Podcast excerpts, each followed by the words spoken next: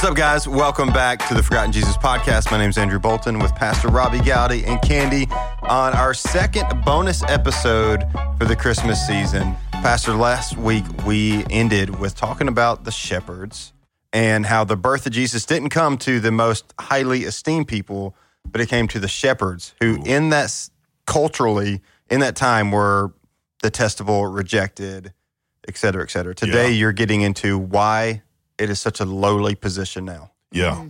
Yeah. Any ideas from you guys as to why? Well, I, I, I know because I'm, I'm trying to figure out how it shifted from in David's time being a respectable occupation to now. Like, what would have happened to change well, that? but even in David's time, wasn't there some remarks made about him being a shepherd? Yeah, I, I said that wrongly last time. It wasn't. It wasn't an acceptable. Um, it wasn't an accepted um, position even in David's time. It was even looked at um, with with um, a, a snarky look Okay, toward. okay. Uh, uh, yeah, they look down on shepherd because think about Samuel. He's like, "Do you have anybody else?" And Dad's like, Right, "Well, well, I we got got this the kid shepherd boy." messing Yeah. with the Yeah. sheep." Because you got to remember, Okay. she- shepherds follow sheep. Right.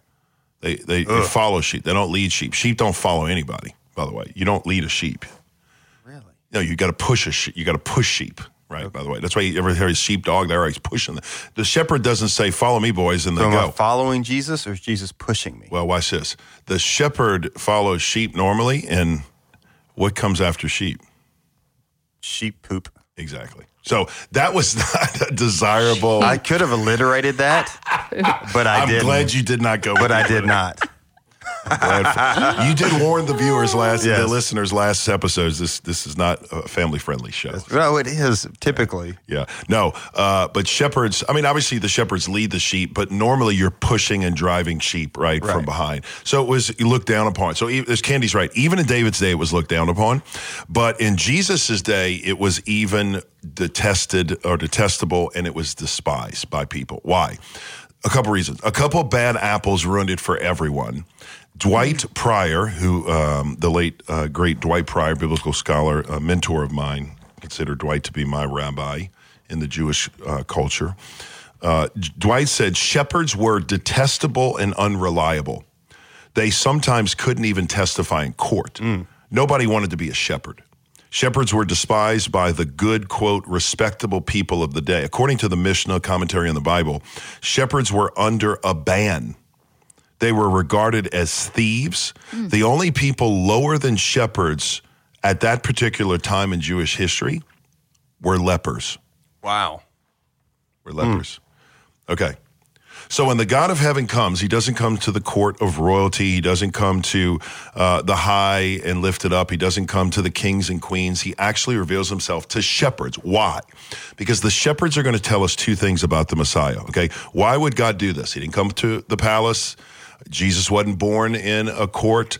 Jesus Jesus wasn't presented with a procession of a parade. He is born in a cave, and the Bible says specifically in a feeding trough inside of a, uh, an animal stable, if you will. Okay. Now, a little sidebar about feeding trough, uh, and this really messes people. What do you mean he was born in the feeding trough? Yes, they didn't have a place to lay him, and so the feeding trough where they would feed the animals food they have it there. Why? Because they're in a stable with animals. So they they lay Jesus down in this feeding trough, and a feeding trough was also a picture in the Jewish culture of obedience. Did you know this? I did not. It, it signified obedience. Why? Because some animals were stubborn and they didn't eat when you fed them. We know this personally at our own house. Are we talking kids or animals? Uh, we're talking well. Because mine's kids.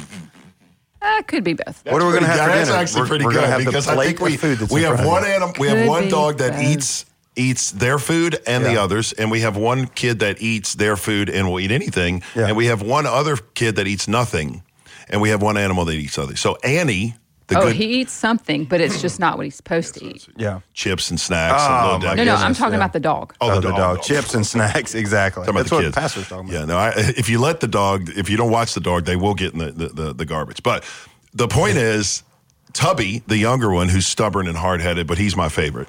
Are we talking kids or We're dogs? We're talking talking dogs. dogs. talking Dogs, dogs. okay, let's Tubby clarify. actually does not eat. You put his food and he comes out because he's waiting for the scraps from the garbage.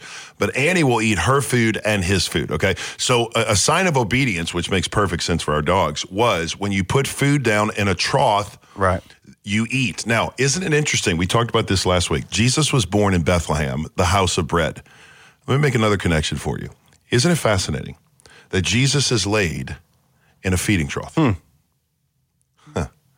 And the feeding trough signifies feasting or sustenance or eating. Oh, wow. And the very trough itself shows a sign of obedience. Oh, and good night, You're going to yeah. love this. And mm-hmm. what does Jesus come to do? To obey Right. his father and not just once you ready for this they say he's lying in a you're gonna love it i mean just just little nuggets just pop off the page how many times does it say he's lying in a manger? Do you know? Not once. Not twice. Three times. Ooh. three times. Three times. And we know that number three is pretty important in the jewish culture. I'll let you figure out what what that means. But the shepherds are going to teach us another principle okay? You're going to find him lying in a manger in a feeding trough wrapped in swaddling clothes. Now you have to understand back in that time certain towns were known for certain things okay nashville give you a pop quiz nashville is known for what Music. vivian Or- what kind of music country, Country. music I was going to say, or like bridesmaids. No, they are known for Bachelorette bride- parties. bachelorette Bachelorette parties. That's what I was trying to think of. It's been a long time. They are known for bachelorette been parties. married, Did you know we're the number one bachelorette party capital of the world? I did, which is why I said that. yeah. Uh, what is New Orleans, Louisiana, known for? French Quarter, Uh, True. Mardi Gras. Bourbon Street. Mardi Gras, Bercy, but food like Cajun food. I would not That's have what I was gone there. thinking. Yeah. I was trying to give Ooh, it the them little benefit of beignets. Oh, son. Oh are yeah, good. Those The are bread good. of life. Yeah, Those are amazing. that is sustenance right Yes. there, my friend. Okay, what is Maine known for? lobster Lobster. Okay, what was Bethlehem known for? bread.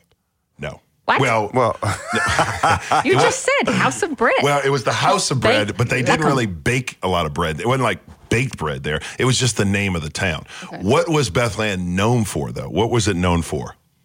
I have Um, no clue now. Olive wood. She's she's saying that because that's where we go to. Sa- That's true, though, Yeah, we go we go to Salima's darn it. wood shop in Bethlehem, and Maria's Olive been Garden with breadsticks. Wow, that's where they got it. That Olive is where they got that from. Yes, House of Bread. House of Bread. No. Bethlehem. Uh, Bethlehem was known for the only place in all of Israel that raised the lambs that were acceptable for sacrifice No in the temple. Now, I don't know if you know this, but the only place that you could receive a lamb to offer up to God in the temple by the priesthood was Bethlehem. Wow. That was it. You couldn't get them from anywhere else, and that's where they got them from. Now, I'll give you some statistics. During the Passover celebration alone, remember there were three festivals of celebration, but the Passover is one where everyone had to bring a lamb mm-hmm. to sacrifice to the Lord for their family to remember the Passover, God Passover, and save the nation. Guess how many people they said would come to the Passover celebration during that time? In upwards of, and this is Josephus, and sometimes he exaggerates, but we'll just use his number and I'll, I'll parse it out. Guess how many people could have come during the time of Jesus to the Passover for the celebration? Take a guess. 500,000. That's a good guess. I'd say a million. That's a better guess. Josephus said anywhere from two to three million. Oh, wow. Okay, two to three million. Sometimes, so here's a little rule of, uh, uh, uh, uh, rule of thumb when you're translating Josephus, who's a historian in the first century. They always say whatever Josephus says, divide by three. Oh, good night. Yeah, because he's always exaggerating. But let's just say on the low end, let's say there's a half a million to a million. Okay, a million people. Okay. And every person that comes has to bring one lamb to sacrifice for their family. Wow. Wow. So that could be on the low end, what, 150,000 to 250,000 sheep to be sacrificed. Josephus said that the blood from Passover ran so deep in the streets that it was like it was like water coming down uh, the different streets of the city because with blood. That's how much blood was coming, okay? So you have this Passover celebration, everybody's required to come. Why would they do that? Just a sidebar. God showed the people early on in the Old Testament that life was in the blood. Mm-hmm. Okay? Life is in the blood. So, in order for you to live in the presence of a holy God as a sinful human being, somebody has to die mm-hmm. in your place. It started in the Old Testament with Adam and Eve when they sinned. God killed the first animal in the garden with the with the animal and provided skin for them to, in a sense, cover their sin. The same thing happened in Exodus with the innocent animal died and the blood covered their mm-hmm. sin so they can live. So that's the picture. Why did God set it up this way? I don't know. That's the way he set it up. Why would he do this? It's such a horrific act and blood and smell mm-hmm. and stench and burning animals. Why would he do that? I want you to see this. The more you think about it, the harder it is to fathom. But here's the point. God wants us to know just how much he hates sin. Wow. Like if you're not bothered by the fact that an innocent animal that you raise, and we had to do this one time, we had to put down some of our animals when we had sheep. And I just remember how horrific it was that the mm-hmm. family animal had to be put down in front of us. If you're not bothered by that, something's wrong with you. And if you are bothered by that, it shows you just how much God hates sin and it shows you just how deep the sacrifice of Christ was for your sin and my sin. Now, Bethlehem, as I said, was the place where the shepherds raised the flock in order to go to the temple. But there's a place in Bethlehem about a hundred, I mean, about a thousand or fifteen hundred paces outside of Bethlehem, north toward Jerusalem, called the Migdal Adair. Okay, the Migdal Adair, and it's called the Watchtower of the flock. Okay, go with me, Candy, to Genesis chapter 35, verse 19. And I want to show you why Bethlehem is so significant for the Passover lambs. There's a place in, uh, in, in Bethlehem, just north, called the Migdal Adair, the house of the flock or the watchtower of the flock. It was the place where the shepherds were looking over the landscape at the sheep. So I want to show you the first place that's mentioned in the Bible, Genesis 35, 19. So read this quickly. Okay. So Rachel died and was buried on the way to Ephrath, that is Bethlehem. Keep going. Uh, Jacob set up a marker on her grave. It is the marker at Rachel's grave still today. Keep going. Israel set out again and pitched his tent beyond the tower of Adair. There it is. The Tower of Adair. Adair is the flock. Eder. The Tower of Adair, the flock. it Eder The- or Adair? I don't know. It's Adair, one of the. You do, and when you're pronouncing Hebrew words you don't know, what do you do? Say them with confidence, and it doesn't matter. And nobody knows. Okay, so it's one of those two. But the Migdal, Migdal Adair, I think it is, is the Tower of the Flock. Okay, that's the first time you see it. It's where Rachel died and was buried. Now, we're going to see it again in Micah chapter 4, verse 8, which is interesting because Micah chapter 5 is the prophecy of Bethlehem. One chapter before, we're going to see it again. Watch this. Micah 4 8. Yep. And you, watchtower for the flock, fortified hill of daughter Zion, the former rule will come to you. Sovereignty will come to daughter Jerusalem. Okay, that's such a good verse. Now watch what watch what Mike is saying. Mike is saying, "You, the watchtower of the flock." This is where. So what are the what is the watchtower of the flock? It was this structure, and you can go online and maybe Robert, we can find a picture. There is a picture if you search Migdal Adair. We'll put it on the show notes. It's a picture of what one would have looked like. It was just this little tower built with bricks and stones, and you would stand in it or on it, and you would watch the flock at night. And then underneath in the open area, this was the place where you diagnosed and investigated to determine if the sheep or lamb was without spot or blemish. It was a big room that you would bring the sheep in. It was also a place they believe where the sheep or the uh, or, or the or the sheep or the goats sometimes, but mostly sheep, would have babies. They would give birth inside of this Migdal Adair, and then as soon as the flock or as soon as the baby was born, the shepherd would immediately grab the lamb immediately because you got to remember when a, when a lamb is born they're kicking and jumping and you know flipping and so what they don't want to happen is what what what is the last thing they need to happen to one of these temple raised sheep To like break Get a bone or injured or- something. to break a bone or a Right. bruise Yeah, or chip an spotless. ear or, or or or mark a face that's the way God said it I mean seriously Chip an ear, you said. chip an ear or, or cut an ear. cut Brittle ears. I don't know. I'm making like, things up on the spot. But Yeah. but basically, you don't want this animal to have any blemish. So Mm-hmm. what did you do? You actually put the feet uh, the, paw, the, the the arms and the legs. You put them together, and they wrap these lambs. You ready Mm. for this?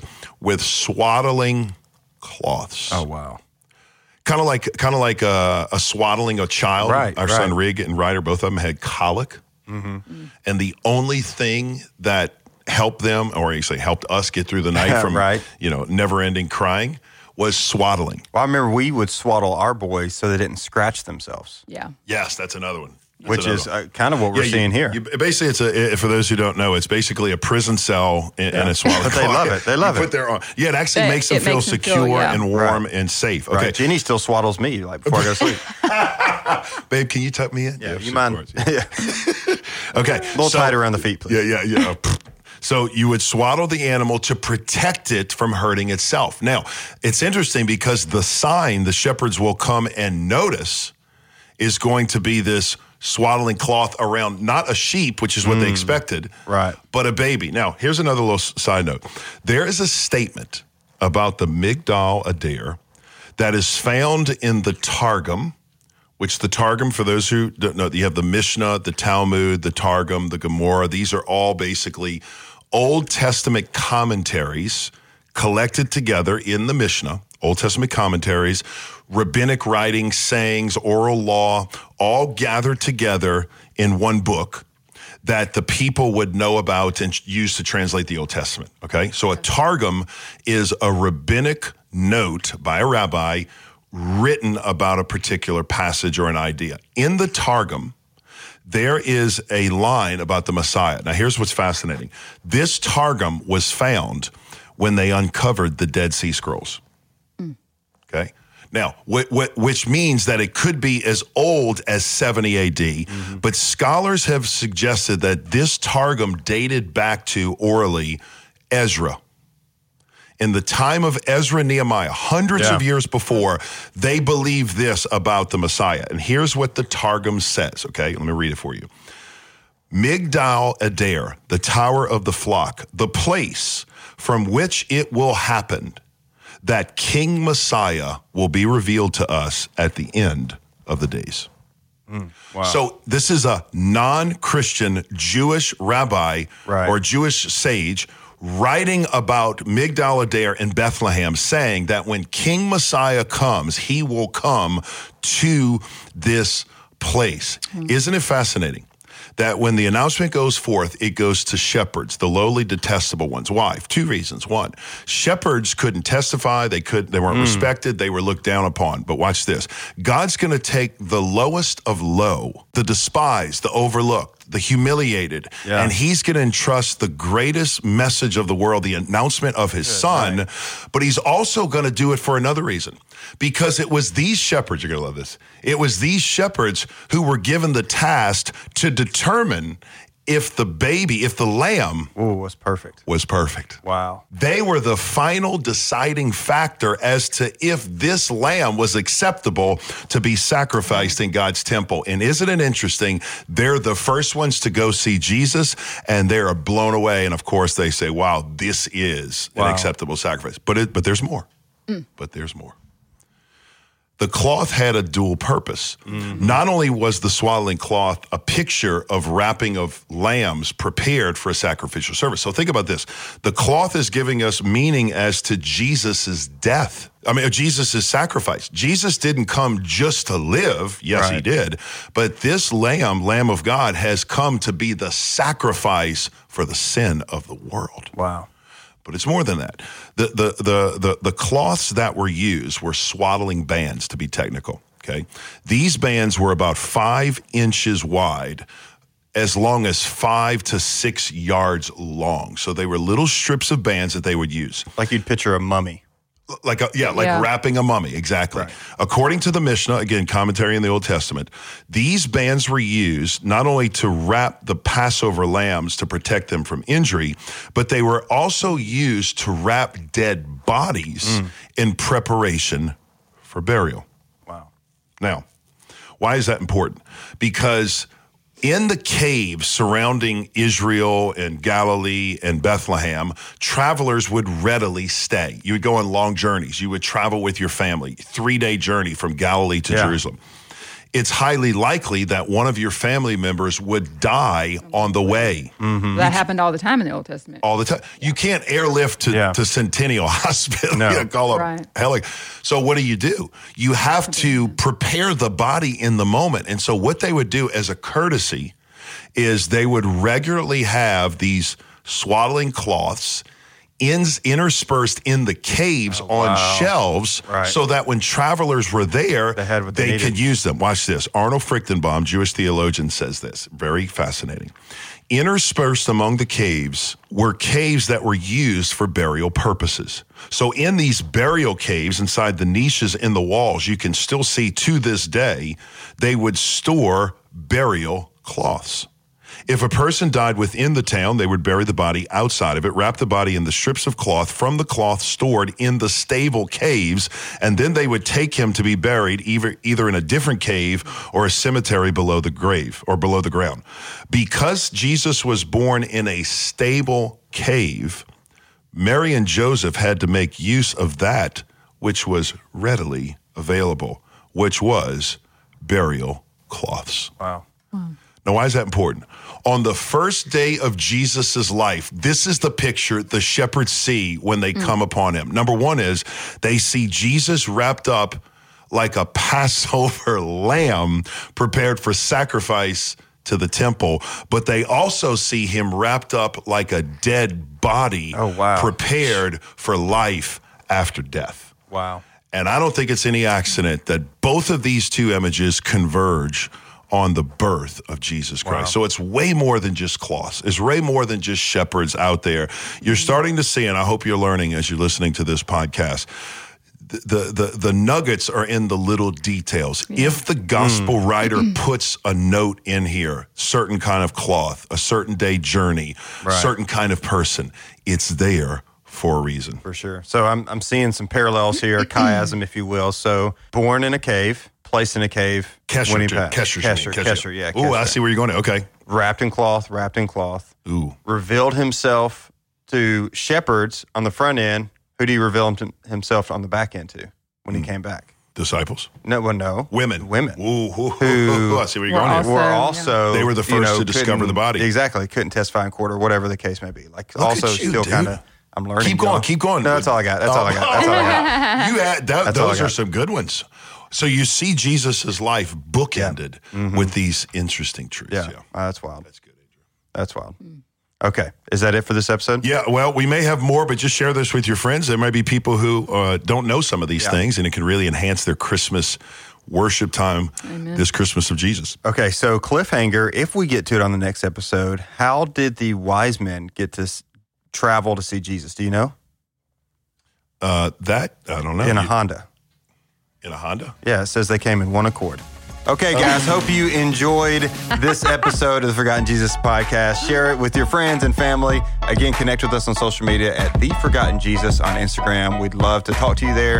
That's a lot of where we get questions and stuff as well. So, uh, and always check out the show notes for the discussion questions so you guys can break this down as you talk amongst your friends. Thank you for joining us, and we'll see you on the next episode.